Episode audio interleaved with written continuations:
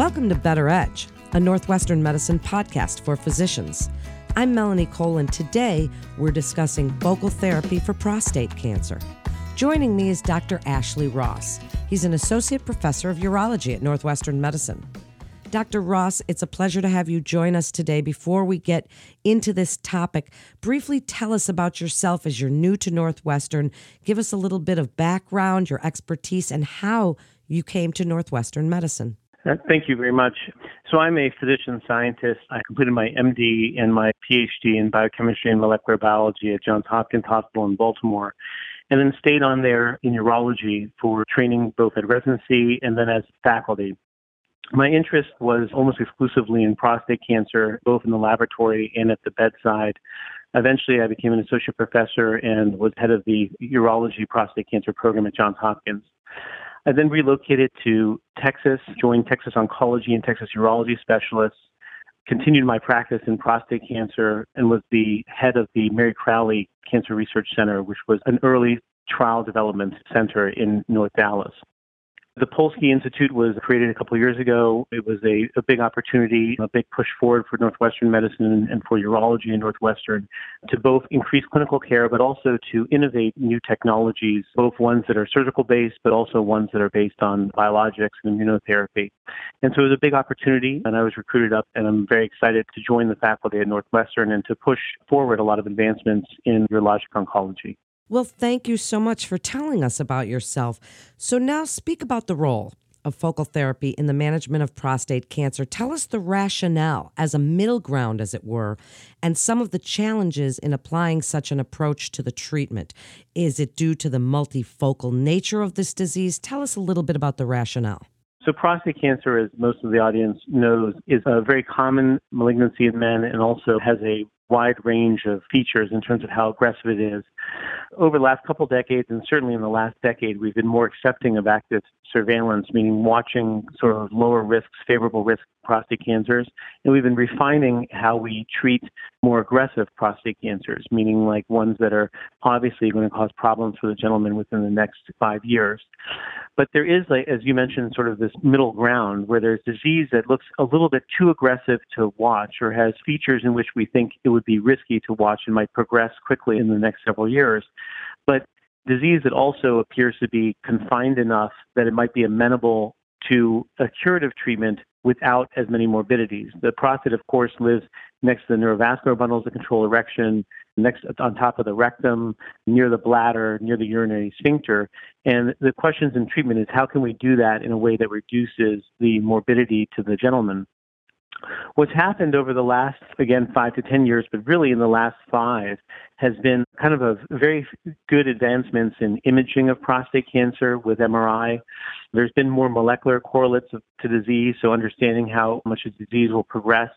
But we've been able to sample the prostate better to know like what is the actual burden of, of disease within the prostate. And that all together brings focal therapy into the range of possibilities. We can identify patients that don't seem to have multifocal disease. We can identify patients that have disease that seems too risky to watch. And then a lot of the technologies are allowing us to target the disease better. Now, those are still emerging. There's some technologies like freezing therapy or cryoablation which has been around for a long time, has been repurposed and used in the OR and the clinic for focal therapy for some time in my practice for over five years. There's some other emerging therapies, laser based therapies, photodynamic therapy, high frequency ultrasound therapy that have been studied to various extents and that you know all are being used to various extents in and outside of clinical trials.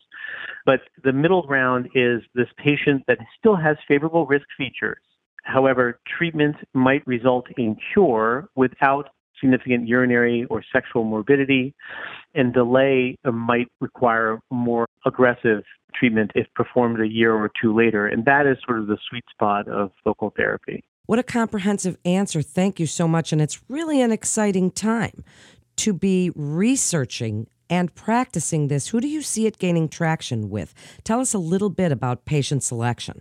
Great question. So I think you have to bring all the modalities to bear. So the patient selection is originally when I started focal therapy about five or six years ago. My selection for patients was patients that had unifocal disease as seen by MRI and also on their biopsy, uh, patients that did not have high grade disease.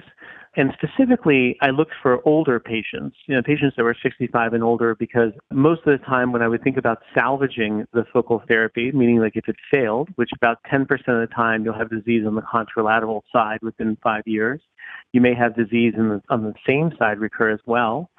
I was going to salvage those patients with radiation because I didn't know how difficult the surgery would be. There's been some changes over time. Still, I think it's most appropriate in patients with higher volume, low grade disease, either Gleason grade group 1, which is 3 plus 3 equals 6, or Gleason grade group 2, 3 plus 4 equals 7, so favorable intermediate and low grade disease.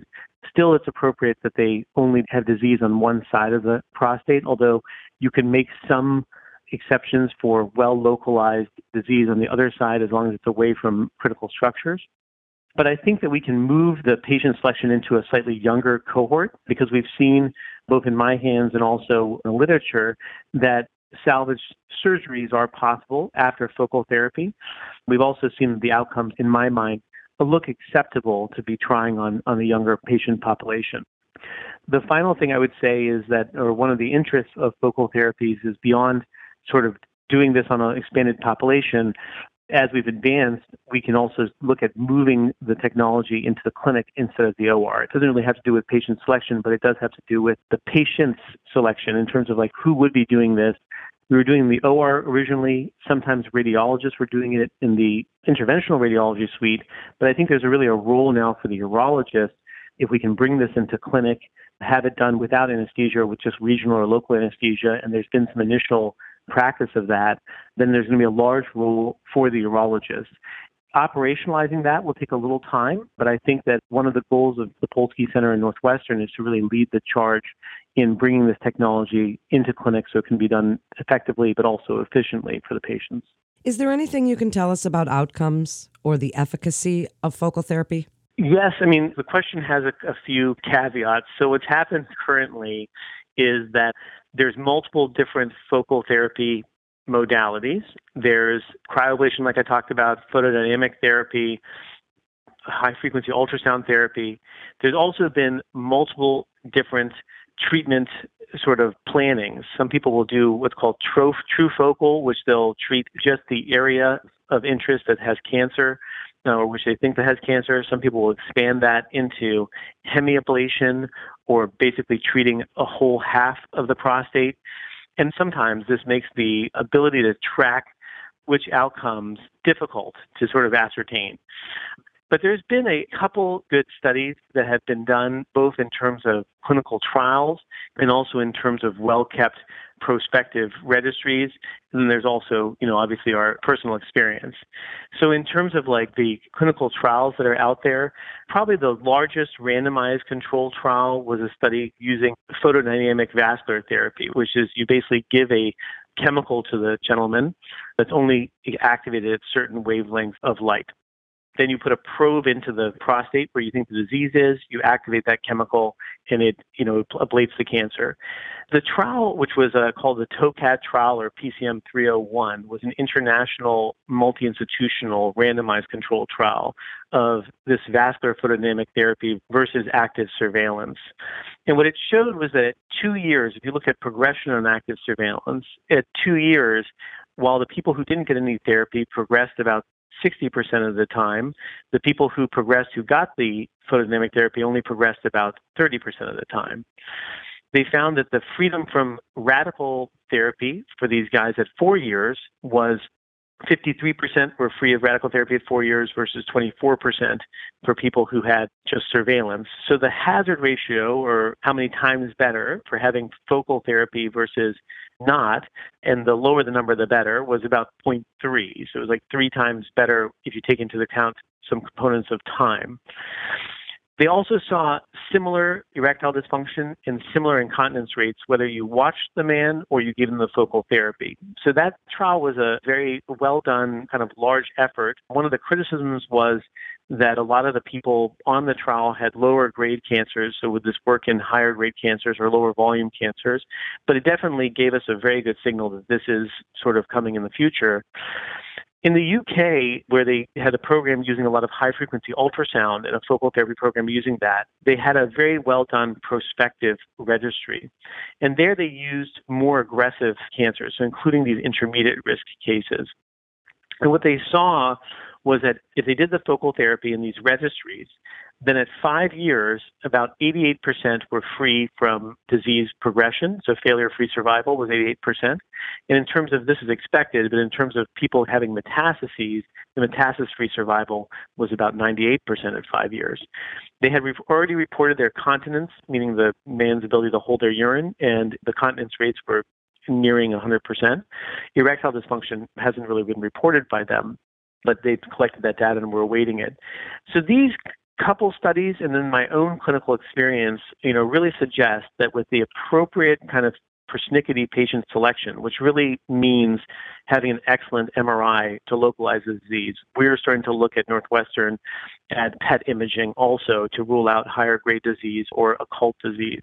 With really good patient selection and localization and technologies and people who do this all the time, but I think in the future, kind of uh, rolled out to almost the community at large that gets trained on it, focal therapy really has acceptable, if not very favorable outcomes, and it is going to be a standard, I think, a standard treatment. There was a cross-sectional survey that was done about three years ago or so of different urologists, and they asked them, how many of you think that focal therapy is going to be a standard option? And it was 70% kind of across the board, so this is going to be a standard option. I, I agree with that, and the preliminary data are very promising for that. But like you've mentioned a couple times, patient selection is, is key. And the only way to really do that is to have top notch imaging, which, you know, in the community, I think is still developing. In academic centers, it's pretty locked in. But I think that's one area where you really have to know where you're going to get your MRI, how are you going to do your targeted biopsy and mapping, are you confident in that you're treating what you're treating? And if that's so, then you know, are you confident in the modalities you're using? And a lot of them have been proven at this point. Some of them are still in trials. And then how do you follow these people afterwards? I know I'm long-winded, but I'm going to say one more thing, which is that in addition to developing the focal therapy in multiple modalities for that focal therapy, cryoablation, laser therapy, et cetera, Another kind of focus in the area is well, maybe you don't have to do a focal therapy at all. Like you said, disease might be multifocal. Should we be pushing innovations like immune based therapies, like hormonal axis inhibitors on these candidates, ones that have good safety profiles? And at my previous centers, I've run clinical trials using immune based therapies, for example. At Northwestern, we're going to be establishing a trial using a hormonal based therapy that looks a little bit safer and less toxic than previous therapies. So you can treat the whole gland, again, in the sweet spot of patients where you want to do it with the least amount of morbidity possible. And those are the favorable intermediate risk patients primarily, and some of the high volume, low, low grade patients. Absolutely fascinating. Dr. Ross, as we wrap up, what will you be working on at Northwestern Medicine, and what else should urologists know about focal therapy and what you're planning to do at Northwestern? A couple things. For the general urologists out there, they should note that this is emerging. I don't think it's yet there for widespread dissemination and prime time use. They should watch it closely. They should keep up with the field and know that there are centers of excellence that are kind of pushing the envelope forward and look at it as an, for as an option for some of their patients. But it's still emerging. At Northwestern, where we, we want to lead the charge, I think beyond evaluating your technologies, one of our focuses is that there is a lot of evidence around these things working. And the question is, how do we now bring the technologies into the clinic? So go from the OR suite or the interventional radiology suite into clinical practice so you can decrease not only the morbidity but the life disruption for the patient. How are we going to look at some of the follow up for these men? So, not just selection and the newer imaging modalities like PET imaging and different ways of doing MRI, but also how do we follow these people long term and how much do they need to be followed to be established as cure? Can we use genomics and different molecular features of their prostate cancer and their benign prostate tissue to predict who might fail distant from the focal therapy, so who has the worst soil in the prostate. And those are the efforts we really want to push at Northwestern. And additionally, like I mentioned briefly, some of the other clinical trials for the same men that may not be using focal therapy, but also using low morbidity techniques. And our hope with focal therapy is to develop it and then sort of package it for the urologists out there. So to have an available option for their patients now, but to sort of develop and refine it and have it operationalized so that we can roll it out to local urologists and they can look at us as a resource of, you know, well, what do I need to do this effectively? Can it safely be done in my in my practice, in my clinic? Because, you know, as, kind of been a theme of our talk, in the next five years, I have no doubt this is going to be a standard therapy for the correctly selected patients. Thank you so much, Dr. Ross. What a great segment. So much information. Thank you for coming on and sharing your expertise with us today. And that concludes this episode of Better Edge, a Northwestern Medicine podcast for physicians. To refer your patient or for more information, please visit our website at nm.org to get connected with one of our providers. Please remember to subscribe, rate, and review this podcast and all the other Northwestern Medicine podcasts. I'm Melanie Cole you